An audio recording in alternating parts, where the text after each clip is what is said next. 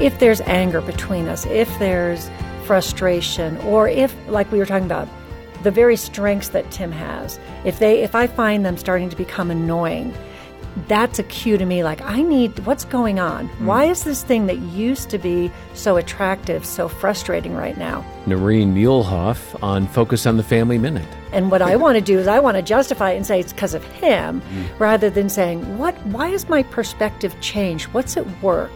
And have I allowed Satan some access mm. to to dwell on things? Am I holding things? Am I letting bitterness cement?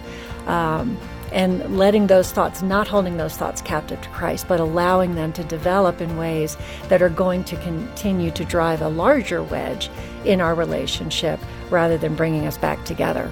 More insights from Noreen today at FamilyMinute.org.